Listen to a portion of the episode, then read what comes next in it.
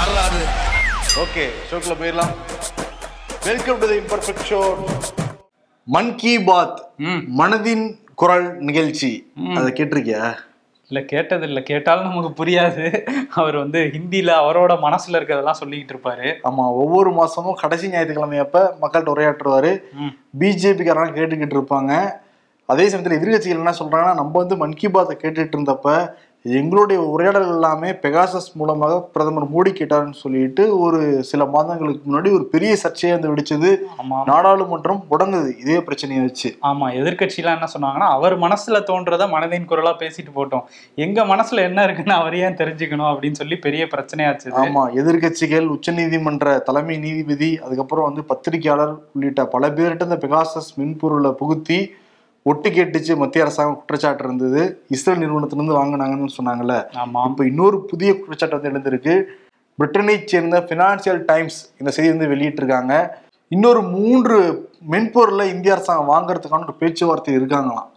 Predator, காக்னைட், குவாட்ரியம் அப்படின்னு சொல்றாங்க. அந்த 3 மென்பொருளை பேசிக்கிட்டு இருக்காங்களாம், கூடிய விரைவில் வாங்கலாம் அப்படிங்கிறாங்க. பேரே பயங்கரமா இருக்கு, பிரிடேட்டர் அப்படிங்கிறது. பிரிடேட்டர் இதுவும் வந்து ஒரு ஸ்பைவேர் பெகாசஸ் மாதிரி அப்படின்னு சொல்றாங்க. பல நாடுகள்ல இது பயன்பாட்டில் இருக்கதாகவும் சொல்றாங்க. இதுக்கு வந்து $120 மில்லியன் வந்து இந்தியா வந்து பட்ஜெட்டா ஒதுக்கி இருக்கு அப்படின்னு கூட அந்த ஃபினான்ஷியல் டைம்ஸோட செய்தியில வந்து சொல்லப்பட்டிருக்கு. வாங்கினாங்கன்னு எப்படி வாங்குவாங்கன்னா, intelligence bureau, research and analysis wing, இது மூலியமா வாங்குவாங்களாம். அதெல்லாம் தெரியாது இல்லை, இந்த சாஃப்ட்வேர் தான் வாங்கினாங்க. கணக்குல வராது, இல்லை கணக்குல வரும், வராத மாதிரியே இருக்கும். இல்ல, உளவு பாக்குறது சரிதான், நம்ம வெளிநாட்டுல இருந்து நமக்கு ஏதாவது ஆபத்து இருக்கா அதுக்கெல்லாம் வந்து இந்த உளவு சாஃப்ட்வேரை வாங்கினா ஓகே. ஆனா இவங்க வாங்கி நம்ம எதிர்கட்சிகள் என்ன பேசுறாங்க, பத்திரிகையாளர்கள் என்ன பேசுறாங்க அப்படின்னு பாக்குறது தான் பிரச்சனை அப்படின்னு சொல்றாங்க. இதுல இன்னொரு விஷயம், நிபுணர்கள்லாம் என்ன சொல்றாங்கன்னா, வெளிநாட்டுல இருந்து நம்ம வாங்குறோம், அதுல வந்து அவங்க ஒரு விஷயம் வச்சிருந்தாங்கன்னா நம்ம நாட்டு ரகசியங்கள் கூட வெளியே போக வாய்ப்பு இருக்கு. அதனால உள்நாட்டிலேயே தான் வந்து நம்ம தயாரிக்கணும், இந்த மாதிரி உளவுப் பொருள், உளவு மென்பொருள் தயாரிக்கணும். அது மட்டும் இல்லாம அதை வந்து நாட்டோட பாதுகாப்புக்கு மட்டும் பயன்படுத்தணும், யாரையும் ஒட்டு கேட்க கூடாது அப்படிங்கிற கருத்தும் இங்க இருக்குது.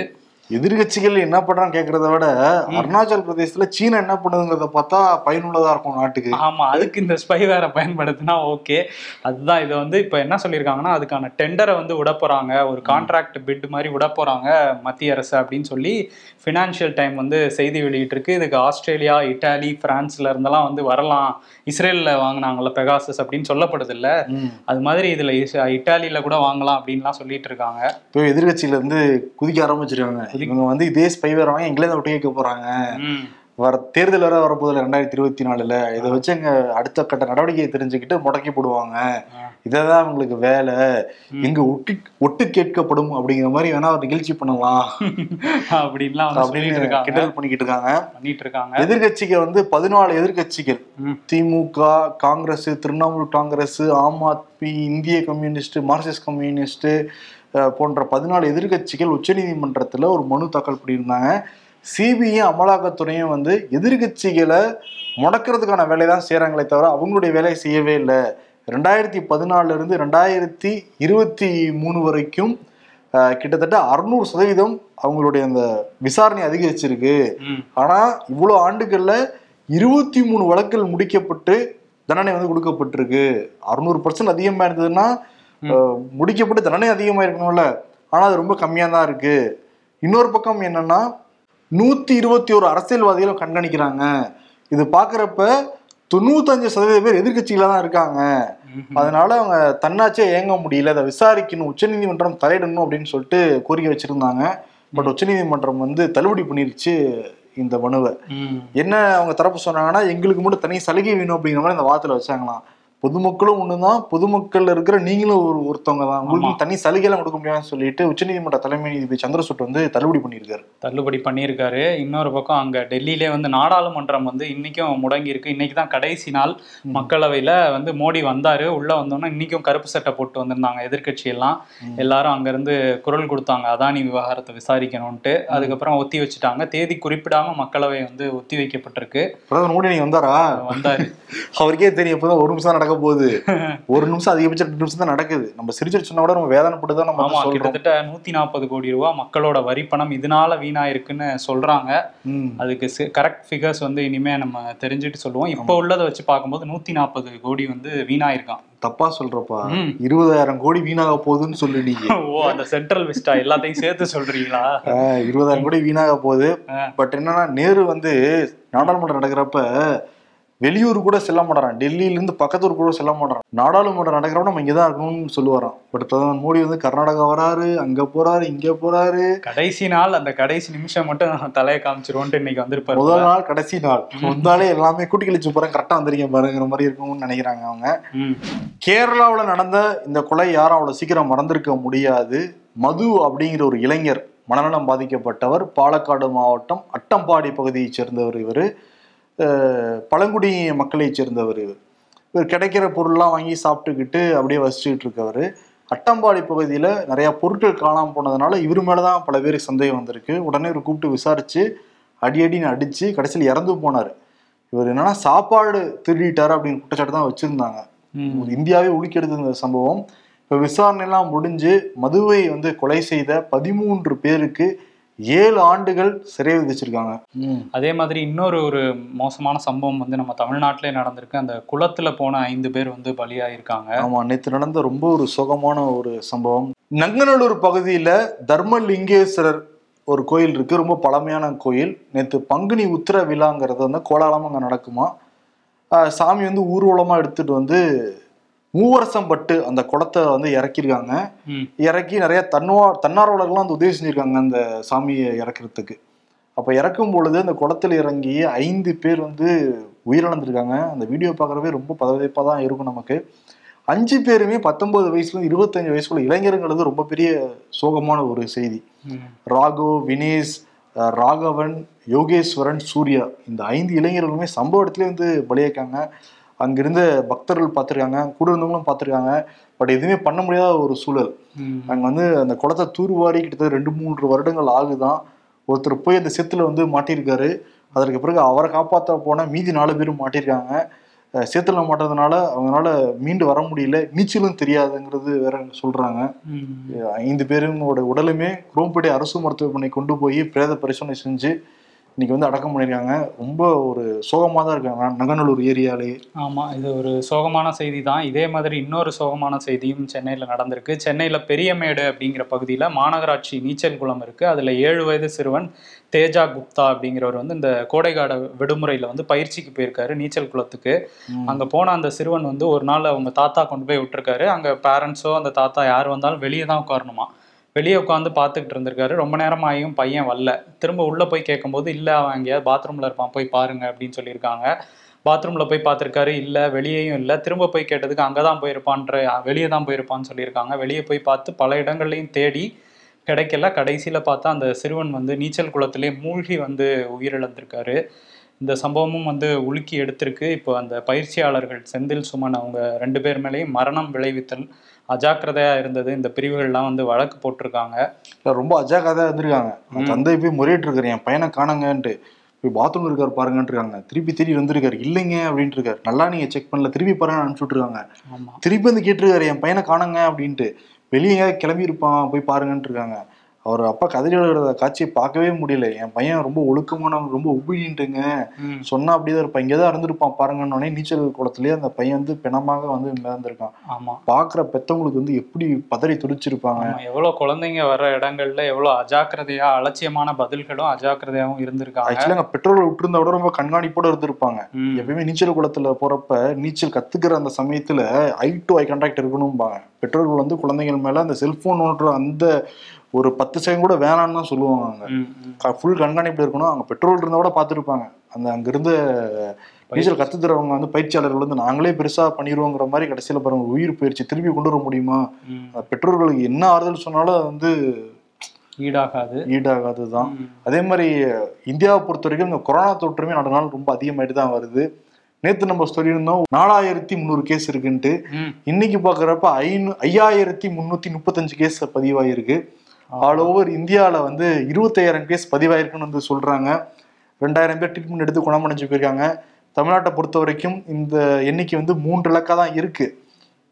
பட் ஆனால் கூட மத்திய அரசு வந்து டெல்லி, மகாராஷ்டிரா, தமிழ்நாடு, ஹிமாச்சல் பிரதேசெலாம் அதிகமாக இருக்குன்னு வந்து சொல்லியிருக்காங்க. கவனமாக இருக்க வேண்டிய சூழலை தான் இருக்கும். ஏன்னா மத்திய அரசும் சரி, மாநில அரசும் சரி கொஞ்சம் முனைப்போல தான் இருக்க மாதிரி தெரியுது.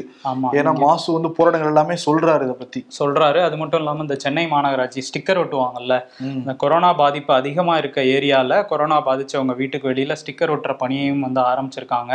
அதை தாண்டி நாளைக்கு வந்து மத்திய சுகாதாரத்துறை அமைச்சர் இருக்கார்ல மன்சுக் மாண்வியா, அவர் தலைமையில் எல்லா மாநில அமைச்சர்களோடையும் வந்து மீட்டிங் போடுறாரு, மருத்துவ அமைச்சர்களோடையும்.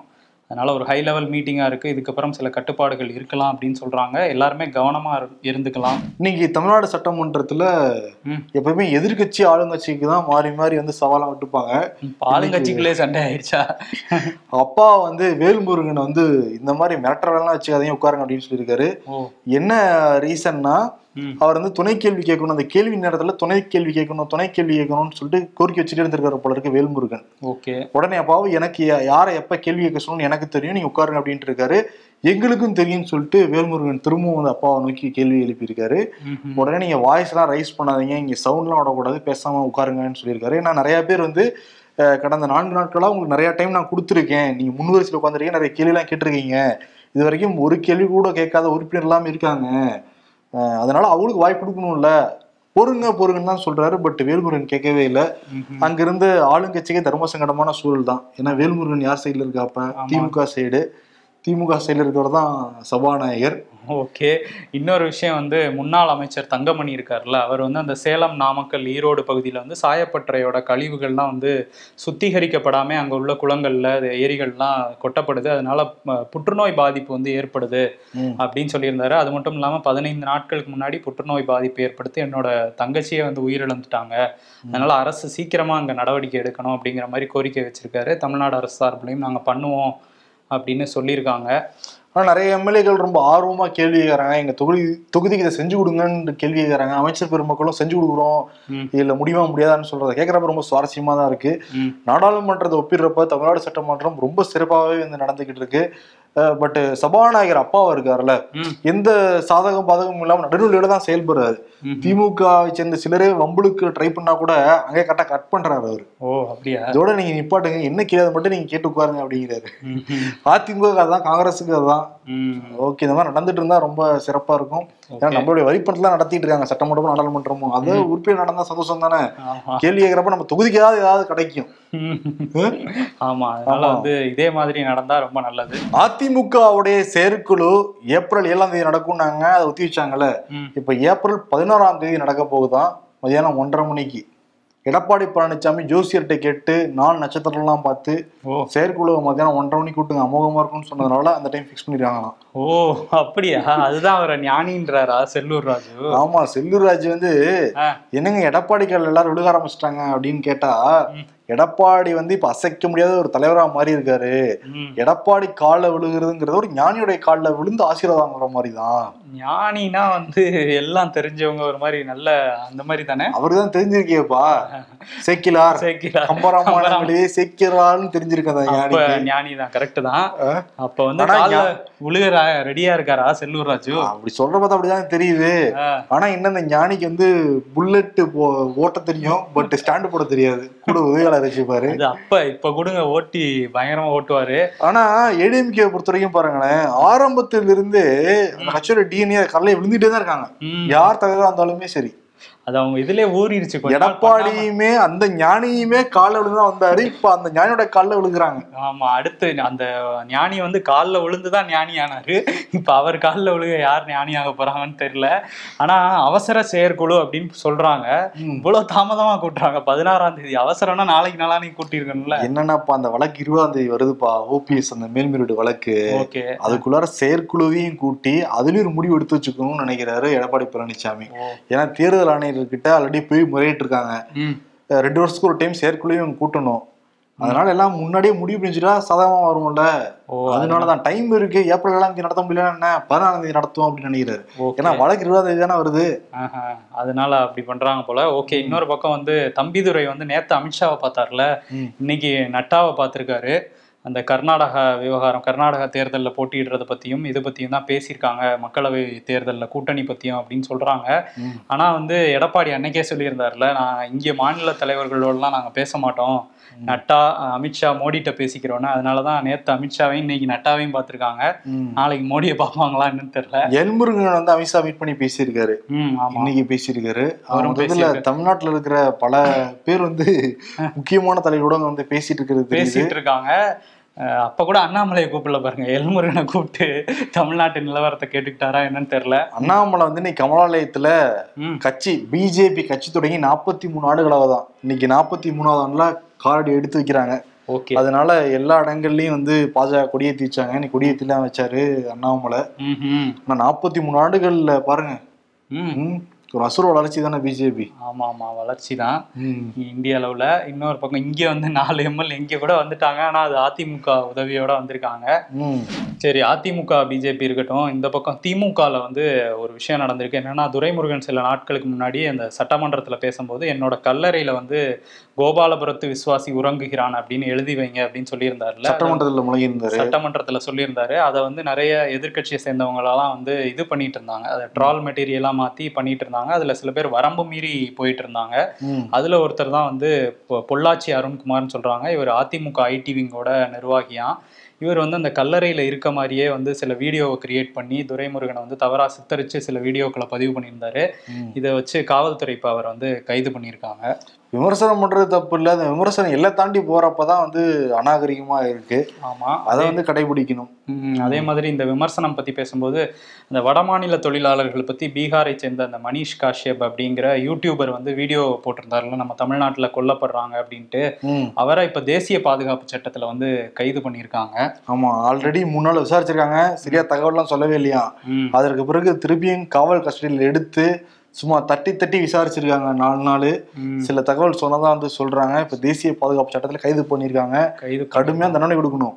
ஏன்னா தேஜஸ்வியா தான் சொல்றாரு, எப்படியாவது முதல்ல தமிழ்நாட்டு பிரச்சனையை கிளப்பினாங்க, இப்போ ராமநாமமே கிளப்பியிருக்காங்க, பீகார்ல எப்படியாவது வன்முறையை கிளப்பணும்னு பாக்குறாங்க சில பேர் அப்படின்னு சொல்லி பிஜேபி நோக்கி சொல்லியிருக்காங்க. ஆட்சியை கலைக்கணும் அப்படிங்கிறதான் பிஜேபியோட குறிக்கோள் பீகார்ல அப்படிங்கிறாங்க. சரி, துரைமுருகன் நோக்கி பேசிட்டு இருந்தோம்ல, வேலூர் வந்து தலைமையிடமாக கொண்டு செயல்பட்டதான் IFS. கிட்டத்தட்ட 6000 கோடி மக்கள் பணத்தை அடிச்சுட்டு எஸ்கேப் ஆயிட்டாங்க. அந்த நிர்வாகி வீட்டையெல்லாம் பூட்டி சீலா வச்சிருந்தாங்க. நேத்து வந்து சென்னை பொருளாதார குற்றப்பிரிவு DSP-க்கெல்லாம் போய் அந்த லட்சுமிங்கிற நிர்வாகி வீட்டில் வந்து சோதனை மேற்கொண்டிருக்காங்க. அதில் வந்து நிறைய கட்டுக்கட்டாக பணம் ஆவணம்லாம் கிடைச்சிருக்கான். பட் அந்த மக்களுக்கு பணம் திரும்ப கிடைக்குமா கிடைக்காதாங்கிறது இந்த விசாரணை முடிவில் தான் வந்து தெரிய வரும். ஆமாம், நீங்கள் அந்த செய்தி ஆரம்பத்தில் வேலூரையும் இவரையும் அவர் ஏரியாங்கிறதுக்காக கனெக்ட் பண்ணீங்க. வேலூர்ப்பா, துரைமுருகன் IFS நீதாவது கொடுத்து விட்றாங்க. இல்லை, உங்களை கொடுத்து விடலை, ஒரு கிளாரிட்டி கொடுக்குற வேலூருங்கிறதுக்காக துரைமுருகன் ஆடியன்ஸும் நினச்சிருக்க மாட்டாங்க. ஒருத்தர் உள்ள போயிட்டாரு, என்னை விட்டு அனுப்பணும்னு பாக்குறாதானே. அதெல்லாம் கிடையாது, விட்டு வெளிப்பட்டுருச்சு நான் சொல்றேன் இதுதான் அப்படின்ட்டு. ஆமா, அதே மாதிரி தமிழ்நாட்டுல அந்த கலாக்ஷேத்திர விவகாரமும் பெருசாகிட்டு தான் இருக்கு. அந்த ICC மெம்பரா இருந்த அஜித் வந்து ரிசைன் பண்ணிட்டாங்க, அதுல இருந்து நான் இல்லைன்ட்டாங்க. பட் வந்து என்னன்னா, அந்த ஹரி பத்மனுடைய மனைவி திவ்யாங்கிறவங்க வந்து பேட்டி கொடுத்துருக்காங்க. அவங்க காவல்துறையில புகாருமே கொடுத்துருக்காங்க. அந்த ஒரு மாணவி புகார் கொடுத்தாங்கல்ல, அந்த மாணவி வந்து போன வருஷம் என்னுடைய சன்னுடைய பர்த்டே பார்ட்டியும் வந்திருக்காங்க, 2 பேராசிரியர்கள் தூண்டி விட்டதுனாலதான் அவங்க வந்து புகார் கொடுத்துருக்காங்க. அந்த 2 பேராசிரியர்களையும் இந்த புகார் கொடுத்த மாணவி நீங்க விசாரிக்கணும், என்னுடைய கணவர் ஹரிபத்மன் குற்றமற்றவர் அப்படிங்கறத அவங்களுடைய பாயிண்டா இருக்கு. தீவிரமான விசாரணையில தான் தெரிய வரும். இருந்தா கூட மீதி 3 ஆசிரியர்கள் வெளியதான் சுத்திக்கிட்டு இருக்காங்க. அவங்க மேலே இந்த போகிற வரைக்கும் கொடுக்கலையா, எழுத்துப்பூர்வம் கொடுக்கலையா. கொடுக்கும் பட்சத்தில் காவல்துறை நடவடிக்கை எடுக்கும் அப்படின்னு வந்து சொல்கிறாங்க. தூக்கி நடுவில் அபிராமி அப்படிங்கிற அந்த பெண் பிக் பாஸ்லாம் இருந்தாங்க நினைக்கிறவங்க. அப்படியா? இல்லை, அவங்க வந்து கலாக்ஷேத்ராவில் வந்து ஒரு மீம் பார்த்தேன். கலாக்ஷேத்ராவில் வந்து இந்த மாதிரி தவறுலாம் நடக்கலைங்கிற மாதிரி அவங்க சொல்கிறாங்க. இவங்க யார் அப்படின்னு கேட்குறாங்க. நோ மீன்ஸ் நோ அப்படின்னு சொல்லிட்டு ஒரு படம் வந்துச்சுல்ல, அந்த நேர்கொண்ட பார்வை, அதில் நடிச்சிருக்காங்க இவங்க அப்படின்றாங்க. பட் இவங்க என்ன சொல்கிறாங்கன்னா, கலாக்ஷேத்ராங்கிற பேர் கூட உச்சரிக்காதவங்களாம் அந்த பேட்டை பற்றி பேசுகிறாங்க, யார் யார் என்ன பேசணுங்கிற விவசாய கூட கிடையாதா அப்படிங்கிற மாதிரி பேசியிருந்தாங்க.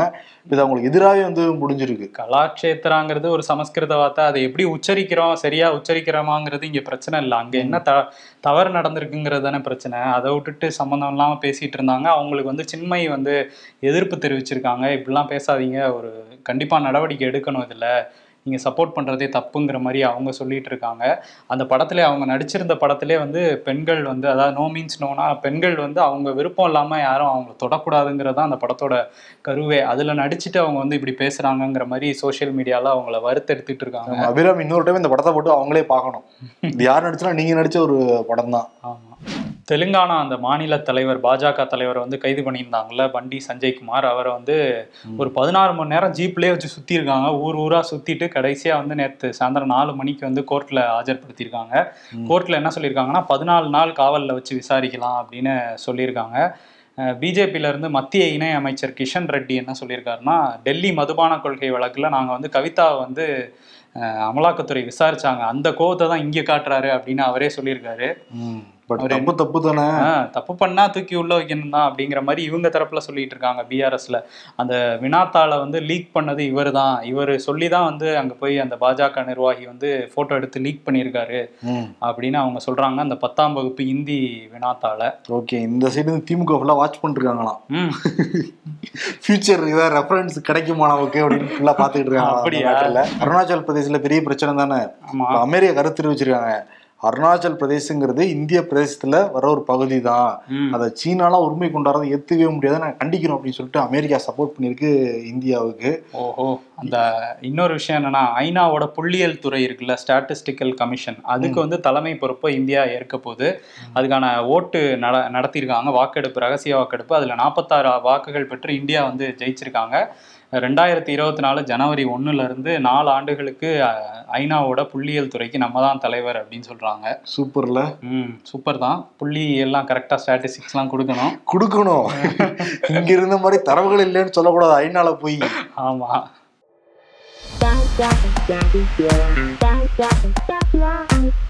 மீண்டும் கொளுத்தும் கோடை வெயில். ஆஹா, என் தலைவன் வந்துட்டாரியா, வந்துட்டாரு. கூல்ட்ரிங்க்ஸ், ஐஸ்கிரீம் கடைக்காரர் மனசுக்கு கஷ்டமா இருக்குன்னு சொன்னா ஆளாளுக்கு அட்வைஸ் பண்ண வருவாங்க. கொஞ்சம் பணத்துக்கு கஷ்டமா இருக்குன்னு சொல்லி பாருங்க, எல்லாரும் ஓடி போயிடுவாங்க.